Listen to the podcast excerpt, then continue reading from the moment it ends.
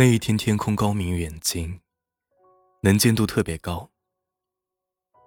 我驾车疾驶的时候，内心一片空明。我在放一支流行歌曲，牵挂你的人是我。因为车窗前特别蓝的天，我竟然没有像平常那样，一听见这首歌便条件反射似的难过。我心里很平静，在这瞬间，我不为任何杂念所动，仿佛我刚刚经历的失恋，已经过去很久很久了似的。于是我有了经验。暂时忘掉失恋的有效方法之一，便是旅游。如能自己驾车旅游，则效果更佳。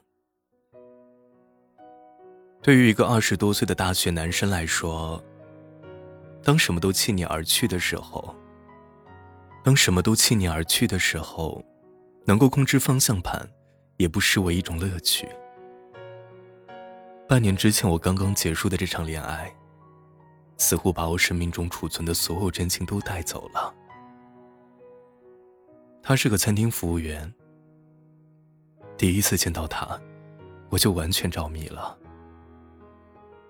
她显得美丽、纯洁又温柔。